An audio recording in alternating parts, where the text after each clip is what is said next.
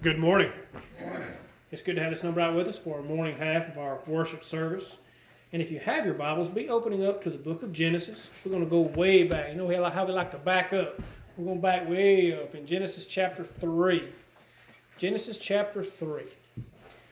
As we remember Adam and Eve, as we uh, remember the outcome of Adam and Eve and the outcome of man to their disobedience of, of God to their one command that He gave them. Do we remember what that one command was?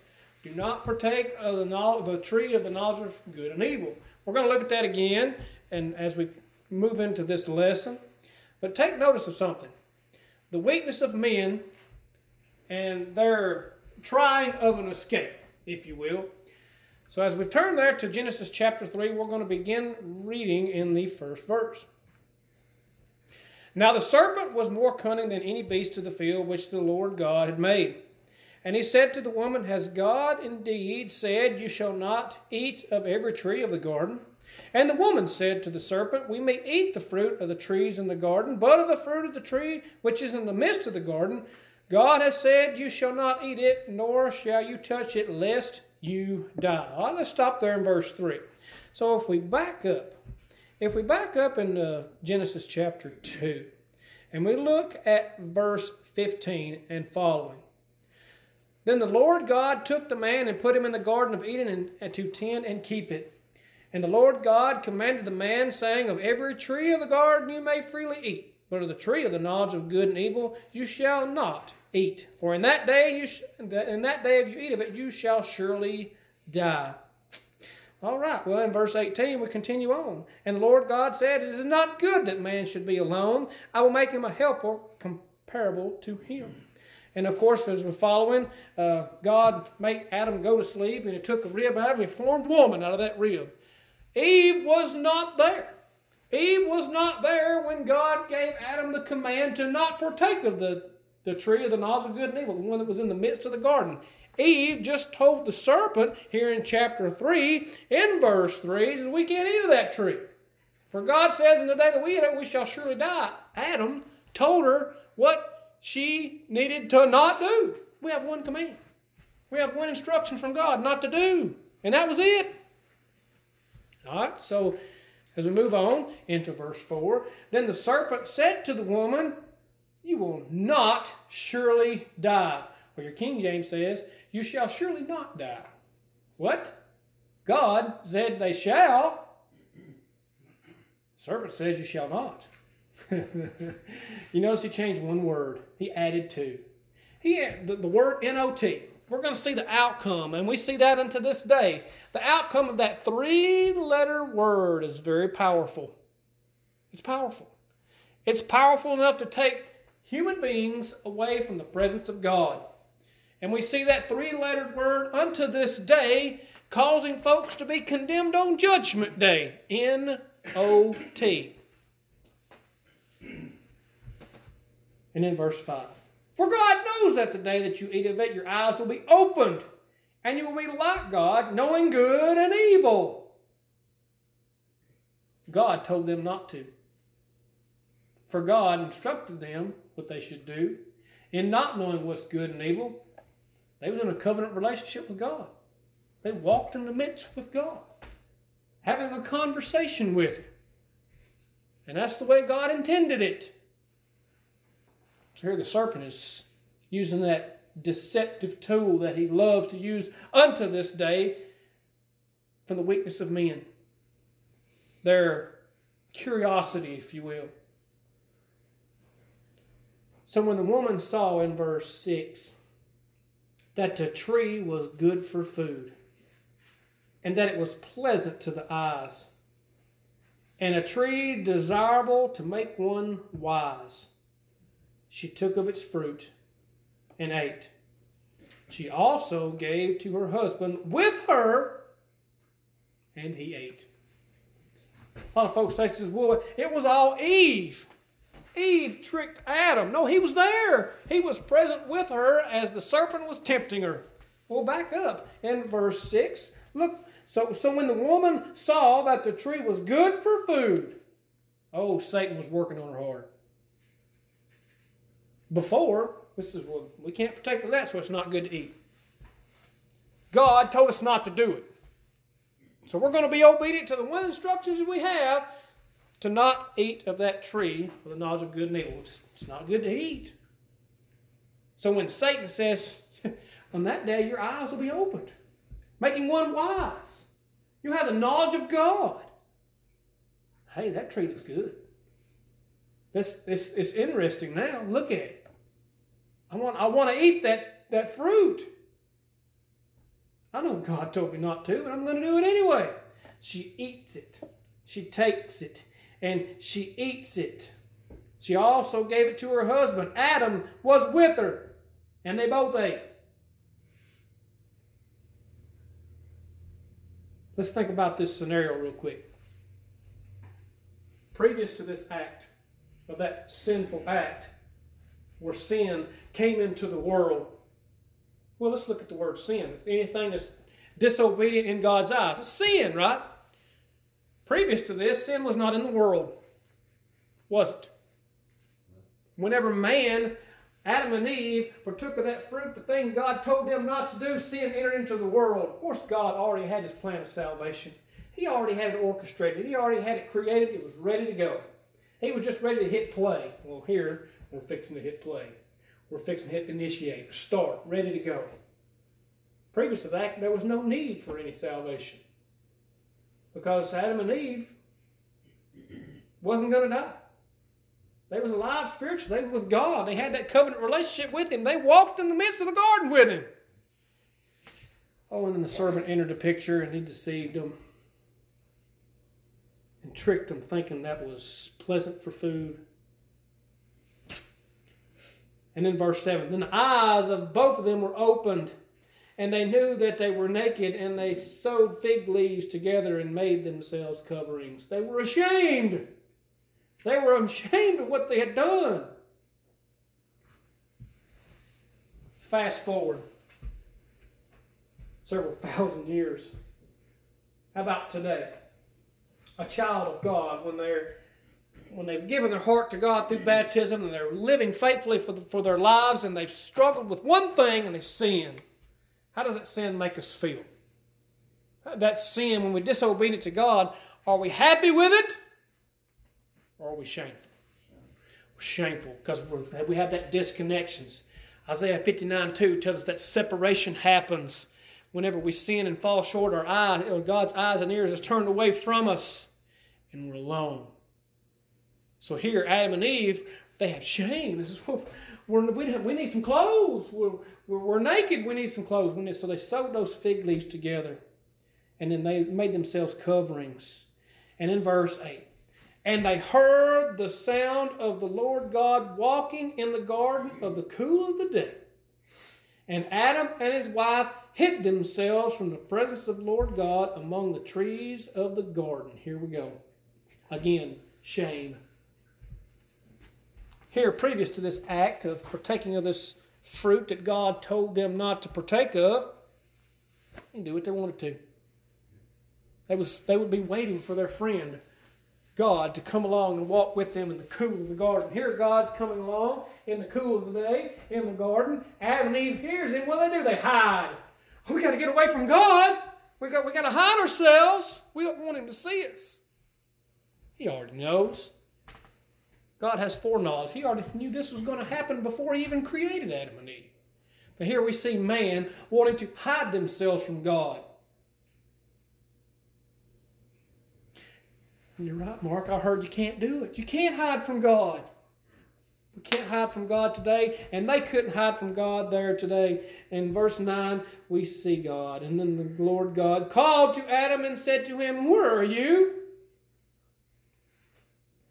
So he said, I heard your voice in the garden, and I was afraid because I was naked, and I hid myself. There's that word, A F R A I D, afraid. Why would they need to be afraid of God?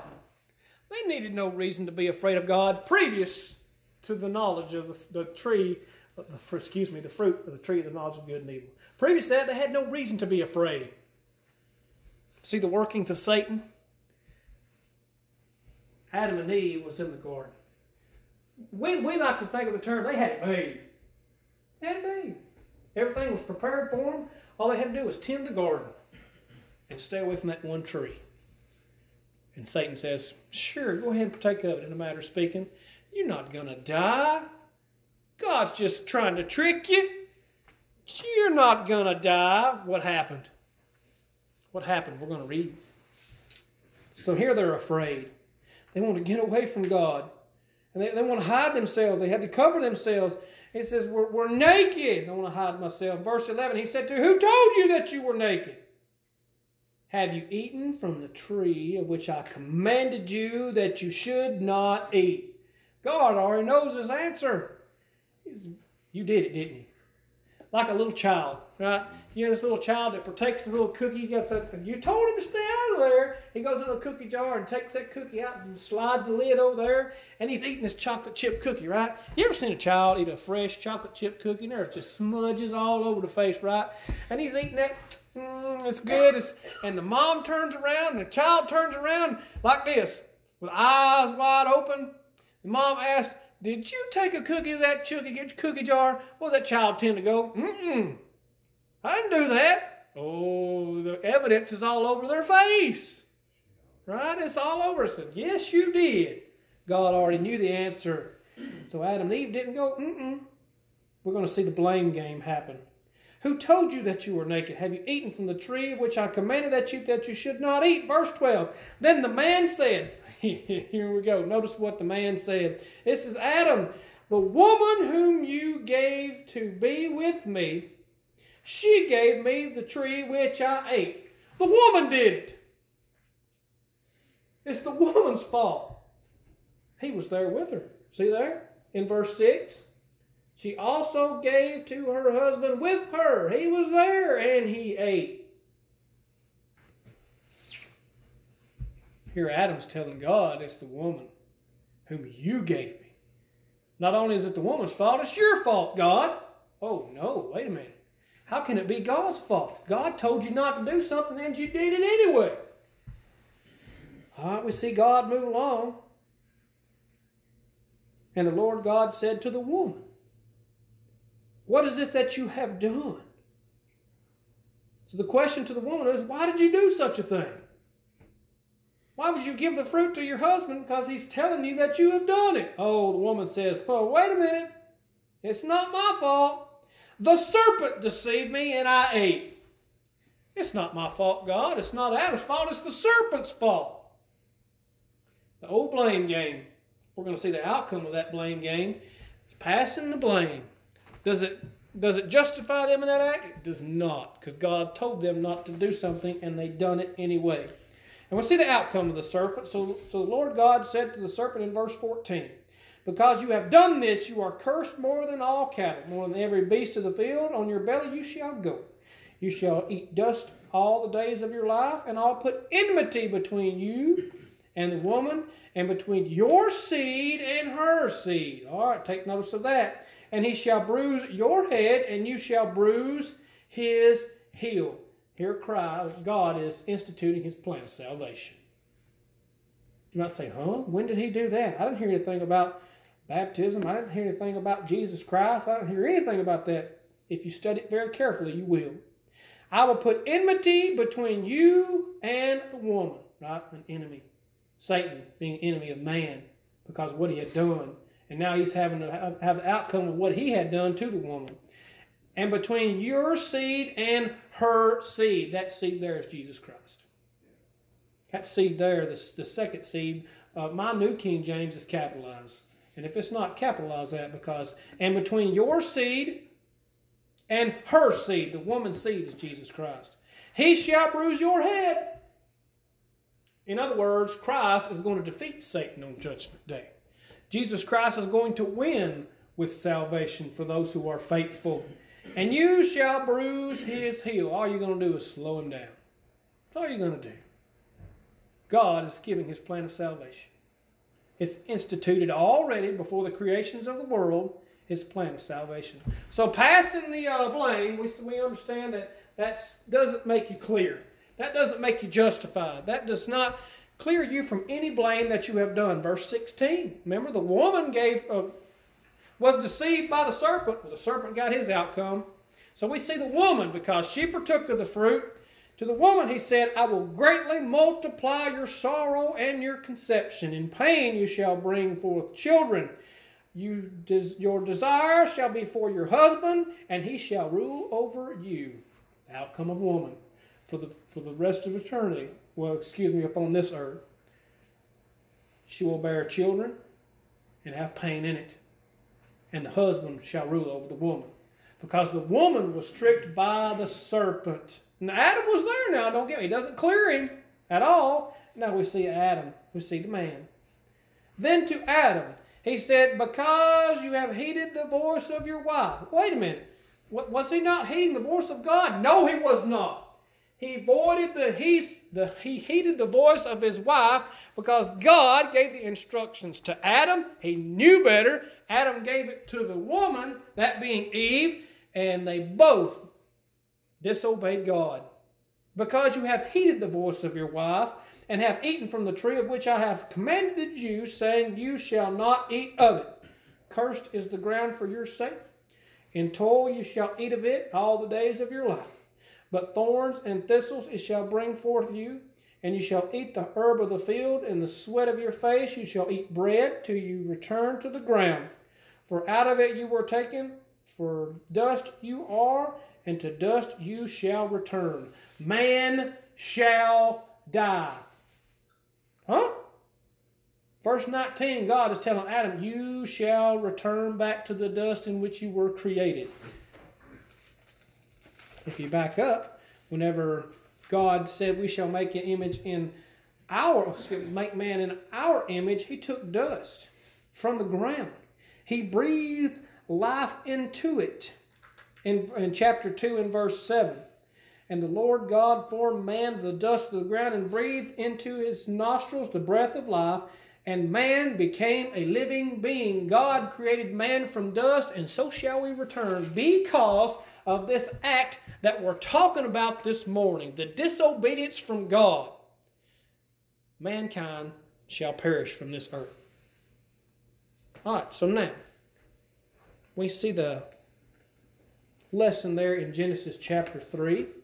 Turn with me to Hebrews chapter 10. We got a little sneak peek this morning. Hebrews chapter 10.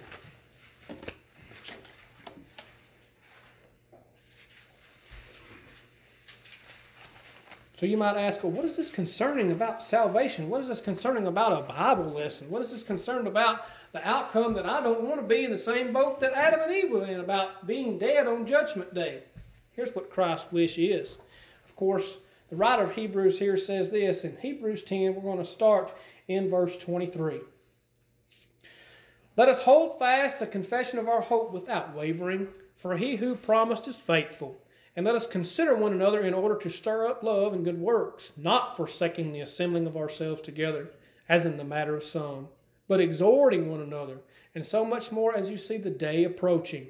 For if we sin wilfully, after we have received the knowledge of the truth, there no longer remains a sacrifice for sins, but a certain fearful expectation. There's that word, fearful. We had fear with Adam and Eve, for they was afraid afraid from God. They wanted to hide. But now we see this judgment, but a certain fearful expectation of judgment and fiery indignation which will devour the adversaries. Uh oh. So, what's an adversary of God? Someone who is lost. Not a justified sinner, someone who is lost. So, we see this idea if we sin willfully, after we have received the knowledge of truth. This is Christians written to. This is written to you after you've been baptized for the remission of sins. You might think, well, I've been baptized. I'm good for the rest of my life. You know, the idea of once saved, always saved goes out the window right here. For if we sin willfully after we have received the knowledge of truth, that being the gospel, adherence to it, and putting Christ on through baptism, there no longer remains that sacrifice for sins. That act that Christ going to the cross for you, it doesn't exist for you no more. If we sin willfully, let's stop sinning willfully. When Eve was tricked was deceived by the devil. Adam was there with them. They knew, and without a shadow of doubt, what they should do. Here's the fruit. Should we eat it? Should we not eat it? Well, serpent says we shall not die. Oh, it looks good too. We, we can have the knowledge that God has. Let's just eat it. And they did. Sinning willfully, right? Knew what they weren't supposed to do and done it anyway. A certain fearful expectation of judgment. How was Adam and Eve after they partook of that fruit of the knowledge of good and evil? When they heard the voice of God coming through the midst of the garden, excuse me, the cool evening of the garden, they heard his voice. What did they do? They wanted to hide. They wanted to run away. They wanted to get away. And the outcome today, we can see it for that very act. All right, so turn back again with me to, oh, my bookmark just slid off in there. John 14, verse 6. Christ's wish and his want is for no one to be lost on Judgment Day. That's his want, that's his wish. He offers something significant. He offers something wonderful. But we have to make the choice to be obedient to it. We have to make the choice to heed the words that God would have us to follow and be obedient to it. John 14, 6. And Jesus said to him, I am the way, the truth, and the life. No one comes to the Father except through me. All right? Again, whenever God gave his plan of salvation, actually was given to the serpent, and notice this. Whenever the serpent would bruise, Christ healed. They're just slowing down. But who's going to be victorious? Jesus Christ is. He said, Did God not say, Your seed and his seed, the woman's seed, excuse me, the serpent's seed and the woman's seed are going to be enmity, enmity against one another. And the serpent's seed is going to bruise the heel of the woman's seed. But this woman's seed is going to bruise the head of the serpent's seed. It's not a double talk there, right? But what that's saying is Christ will be victorious on Judgment Day. He was already victorious today. Remember, three days in the grave? He told his disciples and apostles and those who was uh, soon to be apostles, those who was listening to his voice, those Jews, and he even told them, he said, destroy this temple and I will raise it again in three days. They said, well, how long did it take to build this temple? Yeah, I disagree with you there, Jesus. He wasn't talking about building. He was talking about his body. And to this day is at the right hand of God. He offers us truth. He offers us life. And he offers us a way to live. Because we can't get to God without him. He also prays for those future believers, us today. John chapter 18, oh, excuse me, 17. John chapter 17, starting in verse 20. John 17 in verse 20. Previously, he prayed for his disciples there who were with him. Verses 6 through 19. In verse 20, he prays for you. He prays for me unto this day. I do not pray for these alone, but also for those who will believe in me through their word, that they all may be one, as you, Father, are in me and I in you, that they may also be, be one in us, that the world may believe that you sent me. And the glory which you gave me, I have given them, that they may be one just as we are one, and I and them, and you and me, that they may be perfect in one, that, they, that the world may know that you have sent me, and have loved them as you have loved me. Father, I desire that they also, whom you gave me, may be with me where I am, that they may behold my glory which you have given me. For you loved me before the foundation of the world. O righteous Father, the world has not known you, but I have known you. And these have known that you sent me. And I have declared to them your name, and will declare it, and the love with which you love me may be in them as I in them. That's Jesus Christ's prayer for them and for us today. that we may be one, that we may come together to have unity. Adam and Eve was cast out. If you continue reading on in Genesis chapter 3, they were cast out. And a flaming sword was there to prevent them to getting back to the tree of life, which I'm thankful they didn't get to, because so no one can be in sin and be alive. Because when we sin, when we fall short, we're dead. We're spiritually dead. Christ, He offers life. He offers justification when, as a child of God, comes back through repentance, through asking for forgiveness, through our confession that we have sinned, we have fallen short, asking God to forgive us. He will restore us. He's faithful in doing so. His promises is true. His word tells us He will. So, my encouragement, my question this morning do you need to come back? Are you in that fearful status that Adam and Eve was in as God was approaching? We have sinned. We need to get away from God. We need to get away. He don't need to see us like this. Do you need to shed that fearful expectation of a fiery judgment? Are you an adversary of God? That's a wonderful question we need to ask ourselves. Or are you his friend? Previous to the fruit, previous to the deception, Adam and Eve had a wonderful relationship with God. That can be restored today in a matter of speaking. As a faithful child of God, Christ promises us something wonderful. Revelations 2.10, he promises the a, a church is fixing to endure some serious persecutions. The church, nonetheless, he says, Be ye faithful unto death, and I will give you the crown of life. Has that lost, have you lost your grip on that promise? Come back to it. Come back to through forgiveness, through repentance, through confession. Does that need to happen this morning? And if you are outside of baptism, if you're outside of a child, uh, outside of a covenant relationship with God, are you not a child of God? Have you not been baptized for the remission of sins? We encourage you to do that. Tarry not, wait no longer, because we don't know when Christ is coming. He is coming. So why don't we be faithful this morning as we stand, as we sing the song of invitation? Good morning, everyone. It's good to have this number out with us for our first half of our worship service. And this morning we're going to be in Hebrews chapter 11. We think about the, uh, the faith of those in the, in the days past, and we have encouragement from those. And uh, first off, my mind goes to faith. I think about Abraham. And Abraham is, is mentioned here, and we're going to recognize the ideas of, of our faith and how we measure up to those earthly examples. And of course, we have Jesus Christ example himself as an encouragement for his faith to his heavenly Father and as well our Father as well. So Hebrews 11 gives us an example or the definition of what faith is. Hebrews 11 verse 1.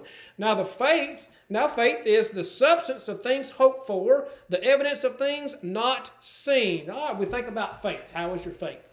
Your faith is going to be your encouraging steps in your everyday walk of life. Your driving force the things that keeps you faithful. Now, God has given us a promise. I hope we realize that. God has given us a promise to those who are faithful. This idea of faithful in the eyes of God is a necessity in our everyday spiritual life. Without it, we're lost, right? So when we come back to the idea of faith, I want you to ask yourself a question How is your faith? Your faith is strong when you're with your fellow Christians. And your, your faith is strong when you're with those who are obedient. Now, it may dwindle. It may become lacking or lagging and wanting when you're separated from your family, your church family, and you're out there in the world. Because we think about Satan. We think about the old devil and he's, he's, he's prying at us. His fiery darts are attacking our hearts. And uh, so many folks adhere to the devil's wants and wishes. He, he, he custom tailors his temptations. And we think about faith. We think about the idea of being obedient to God's word and his command. Verse 2 tells something significant. For by it the elders obtained a good testimony. This testimony of Jesus Christ. Now, whenever Christ gave his testament, and that testament became effect, became a testimony when he died on the cross. It became effect. It took power. As we receive instructions from the elders, of course, the elders being the writers of the Bible and the instructors from us today through the words and through the years, are we obedient to it? Because they obtained a good testimony. And by as we obtained testimony through their studies, we obtained the same testimony. You, you need a little enlightening what that testimony is? That we have an opportunity to be saved on Judgment Day. I said opportunity. Why did I say opportunity? Because God is not going to save all. Huh? That, some, a lot of folks would look at you funny. God's not going to save everybody. He's not. He's only going to save those who are faithful. If you needed a wake up call on that, we made mention that this morning in Bible class. Matthew 7, verses 21 through 23. Not everyone that says unto me, Lord, Lord, shall enter the kingdom of heaven, but he who does the will of my Father in heaven. And I will declare unto them that day, that's judgment day, right? Depart from me, you workers of iniquity, for I never knew you. If there's a departing happen that says God's not going to save everybody, we have a testimony. We have instructions from God through His Son, through encouraging writers of the Bible, what we need to do, how we are to behave. Have you ever assembled something? Have you ever had something that, you, that needed instructions on how to assemble? And you followed those instructions letter for letter, and it turned out looking like a bicycle if you was trying to build a bicycle, right? If you was trying to build your child this toy, and you follow the instructions word for word for word, and uh, this child has a toy to play with. We have instructions on what our faith should look like. What does our faith actually look like? Because we can have faith in many things.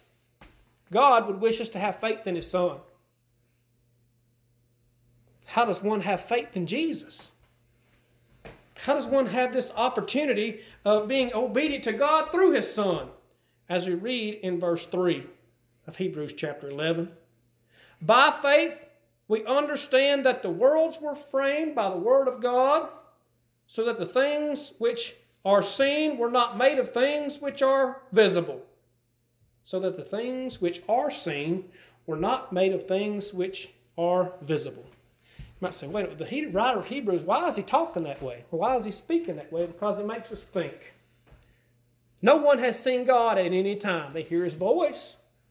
Adam and Eve heard his voice coming through the garden when they became afraid. Remember after the last Sunday sermon about the idea of them being obedient to Satan, taking partaking of that fruit of the knowledge of good and evil, and they become afraid. They become realize they was naked. They made themselves clothes, right? And they heard the, the voice of God, not his actual form, but his voice, walking through the cool of the evening in the garden, and they became afraid. No one has seen God. He's invisible to us here on this earth. The things were formed that we see today was made by something unseen The voice of God. He spoke it into existence. If that ain't power, I don't know what else is. By just being able to speak something, to form something into existence. By faith, we understand that the worlds were framed by the Word of God. The power that God has to be able to make everything function. I use the solar system as an example. Every other planet in our solar system is uninhabitable. We can't live there. Though men have tried, we can't live there. It's impossible. But here we are up on this planet that we call Earth. If we were just a fraction of a mile away from the sun, we'd all freeze to death. A fraction, just a fraction. If we were a fraction too close to the sun, we'd all burn up. It'd be uninhabitable. But look at us. Over the years, round and around we go in the sun's orbit, perfect to sustain life. That's not all. The things that we don't see that still sustains life that you're doing right now that you wasn't even concerned or even knowing that you were even doing it until I do this right here. You're breathing. Now you're like, now I'm breathing. That's, a gift from God. Yes, it is. He gave us the oxygen to breathe to sustain life, the water that we drink that sustains life. He gave us our bodies, He gave us our heart, He gave us our soul. All gifts from God. All spoke into existence. As He scooped that dirt, that dirt out of the, excuse me, the dust from the earth, and He breathed life into it and formed man. And here we go. Here we are today. Now, that being isn't it wonderful to have faith in that? To know as He promises something, He is faithful to provide. He will not falter. He will not lie to you.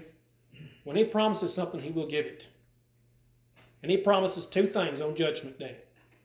Two things either life or death. Now, of course, as spiritual people, we like to think about the life. So let's start at the death. Save the best for last, right? We see this promise as given to Abraham. We're going to make mention of that. But as we look at the, the bad side of it, a lot of folks don't even want to consider where there's weeping and gnashing of teeth. Again, in Bible class, we made mention of this as well. John writes in Revelations, he refers to it as a lake of fire.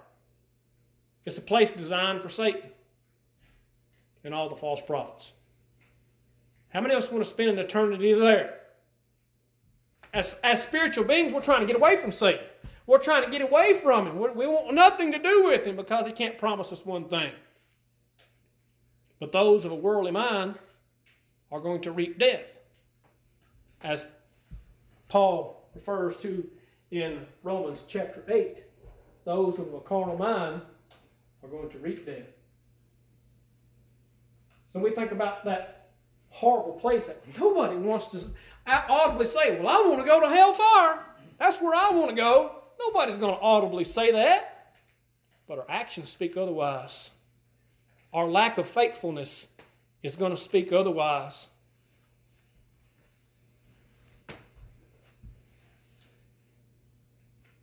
Now let's look at the positive.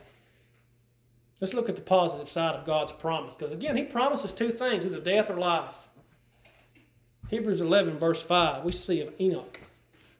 By faith, Enoch was taken away so that he did not see death and was not found because God had taken him.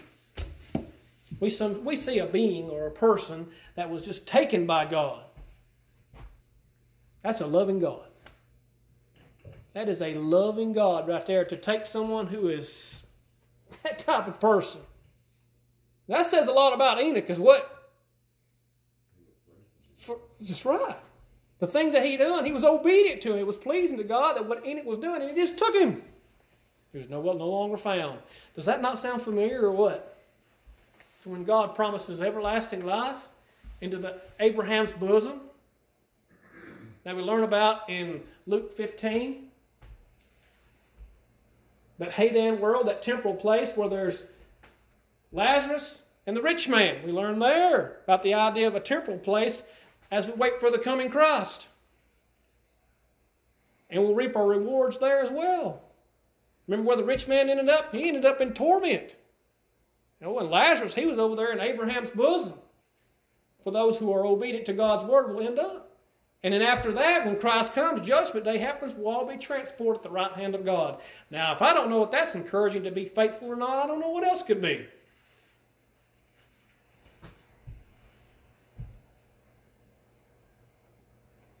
Hebrews 11, verse 6. But without faith, it is impossible to please Him. For he who comes to God must believe that He is and that he is a rewarder of those who diligently seek him. All right, verse 6. Knocking the ball out of the park right off the bat.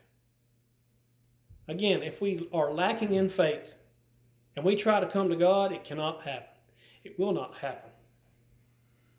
To believe that God is, because I know there's a lot of people out there in the world that doesn't believe in God whatsoever for now, which Again, my question goes back to how many atheists are going to be in hell? Not one. Huh? Not one, because all are going to see God on Judgment Day. They're going to realize, hey, there, there he is. He does exist. Oops. My mind goes back to that comment. My mind goes back to that little commercial back whenever uh, the M&M's candy sees, since it's the Christmas season where the M&M candy sees Santa Claus and look at him. He goes, he does exist. And Santa, they do exist. Oh, on Judgment Day, all will say he does exist. So let's believe today. Let's make sure that through his instructions through the things that are around us because it's evident, it's proven. You notice in verse 1 of Hebrews, go back there again. The word evidence is there. Hebrews 11, verse 1. Now faith is the substance or assurance of things hoped for, the evidence of things not seen. Evidence. It's not blind faith. You can prove that He exists. And I will say this every time that someone has gone to try to disprove God, they ended up proving Him more. It is impossible to please God without faith. So, again, I'll ask you a question How is your faith? Do you believe that God is a rewarder of, his, of those who diligently seek Him? Verse 6 says He is. We think about the idea of someone who is carnal, someone who doesn't care, someone who is lost. Well, let's see. I'm, if, if God's going to condemn me, I'm just going to say He doesn't exist. I don't want to have faith in that because that's a proof of perdition. That's a proof of condemnation. It's a proof of that eternal place that I really don't want to be, so I'm just not going to say He exists. Folks, that will not fly. We made reference to this just a few minutes ago. Matthew 7, verse 21 through 23. They're going to fall in that 23 category, except for 22, because they're not doing the will of Christ's Father in heaven. Our Father in heaven. So let's make sure we're doing His will. Verse 6, with that context, we got to have faith. We got to have faith in Christ. We got to have faith in God if we are to come to Him, if we are to be pleasing to Him. And remember Noah. Verse 7 gives Noah as an example. We see old Noah. Do you remember Noah? Remember the outcome of Noah? The reason why we learned about Noah was because of the wickedness of men. What did Noah do? He built an ark. He, he just he built a boat. he built a massive boat. Through the instructions from God. And before, it had never rained before. The mist come out of the ground, water the ground, and that's all it needed. It had never rained before. No one had ever seen water falling from the heavens. Never. So here Noah is building this boat. Says, What are you talking about? What are you doing? And he's encouraging them to come out of he was he was an instructor, he was a teacher saying, Y'all need to turn from y'all's wickedness. They did not. Verse 7 By faith, Noah, being divinely warned of things not yet seen, moved with godly fear, prepared an ark for the saving of his household, by which he condemned the world and became heir of righteousness, which is according to faith. Noah had faith. Noah had enough faith to build that ark because God told him to. You have this much time. You need to build it. And he got to work. Even from the rebuking of those who was saying, What are you doing? This man's crazy. He's lost his mind. Don't you think they felt a little bit odd when the rain started coming down? When the gates in the, of, of, the, of the depth opened up, water started rising. The water started rising. They got to the highest mountain, right up to their necks, right up to their chins. They're going, We should have got on the boat with Noah. Oops, it's too late. Because if you notice in that lesson, if that's instructions, when you're studying Noah and the ark, who shut the door? God did. God shut the door. This door was massive. It was, it was so massive that Noah himself couldn't shut it. That's another lesson in, of Noah's faith, the instructions from God. And, and if, if Noah wouldn't have had faith, he says, Well, how am I going to shut that door? It's not going to float this big old hole in the side of the ark. How am I going to shut it? God said, Don't worry about that. I got that. In a matter of speaking, God shut the door. Once He shut it, that was it.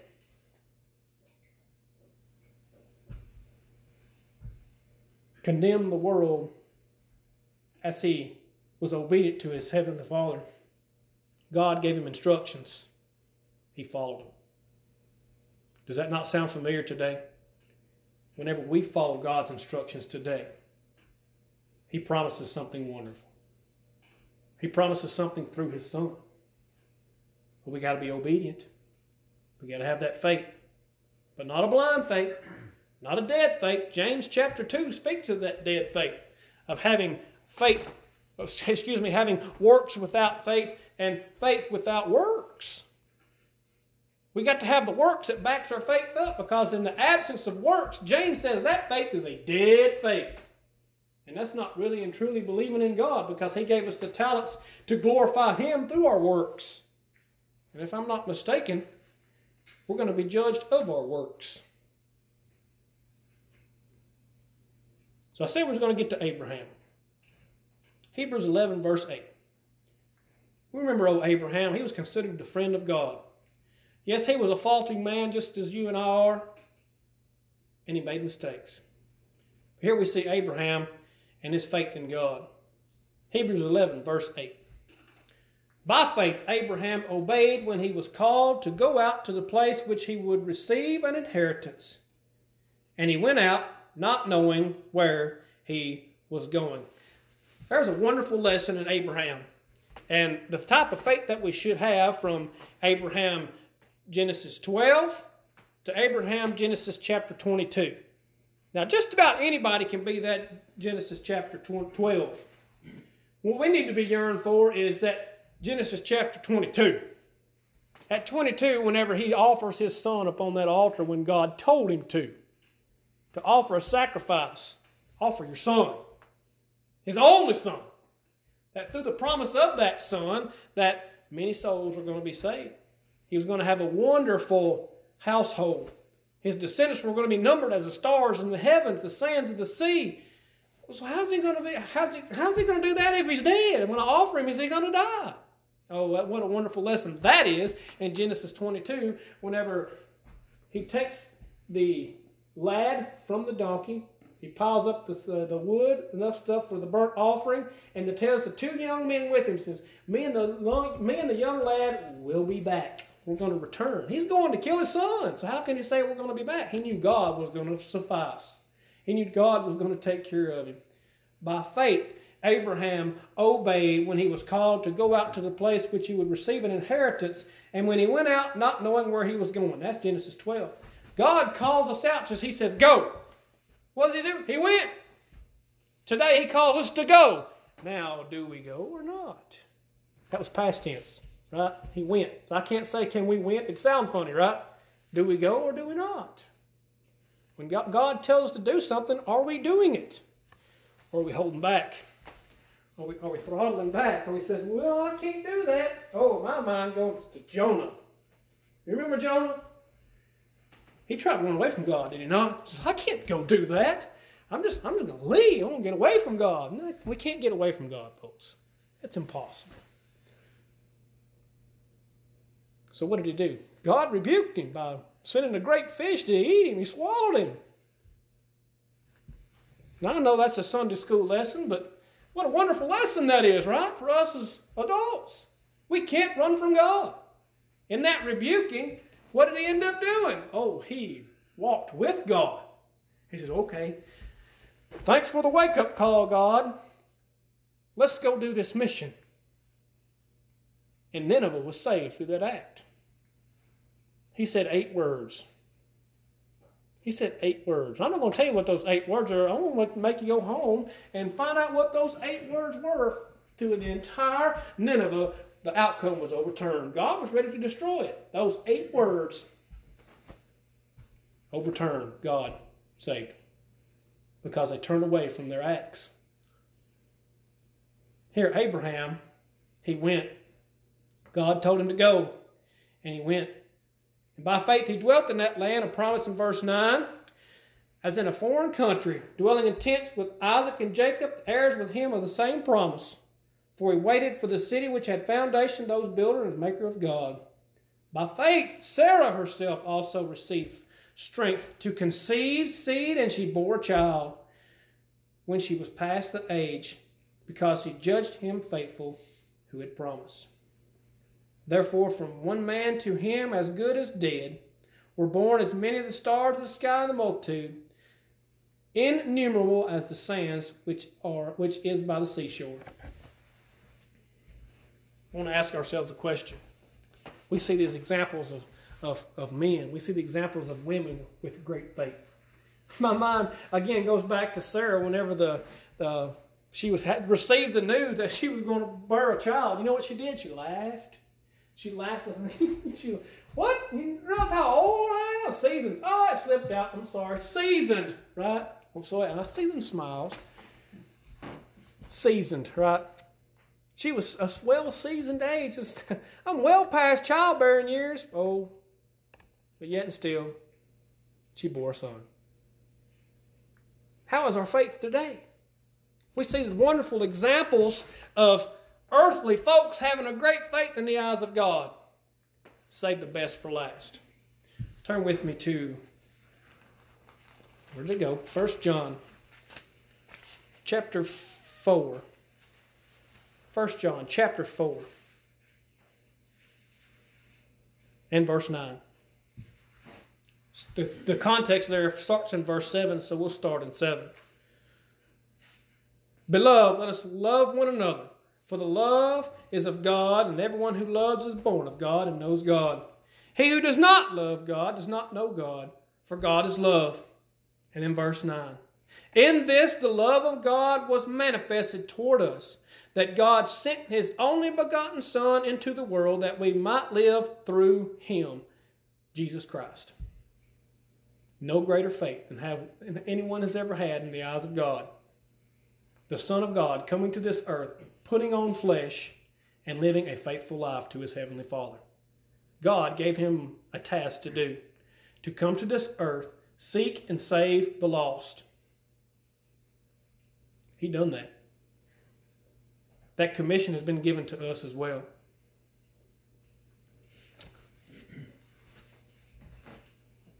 I know I made a promise.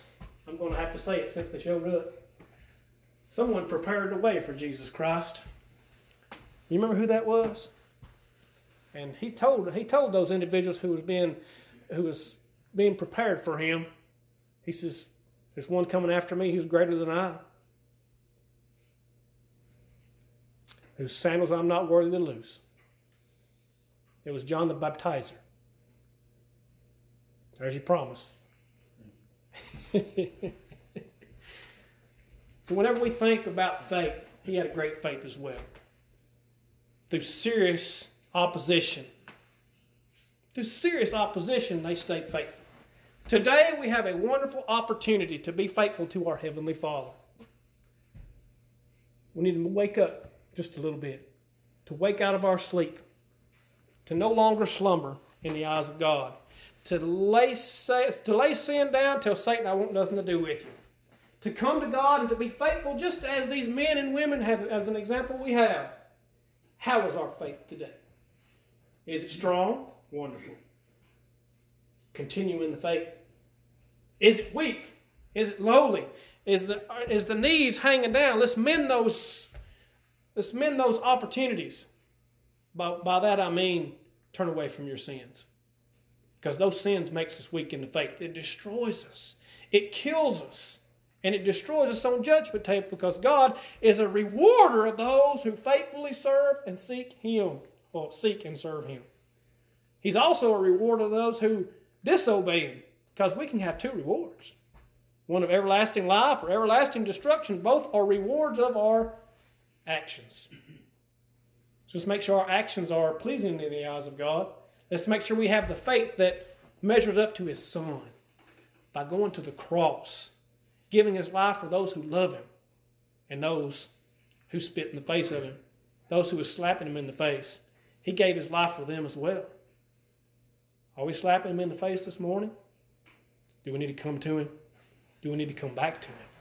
Why don't we do so as we stand and as we sing the song of invitation?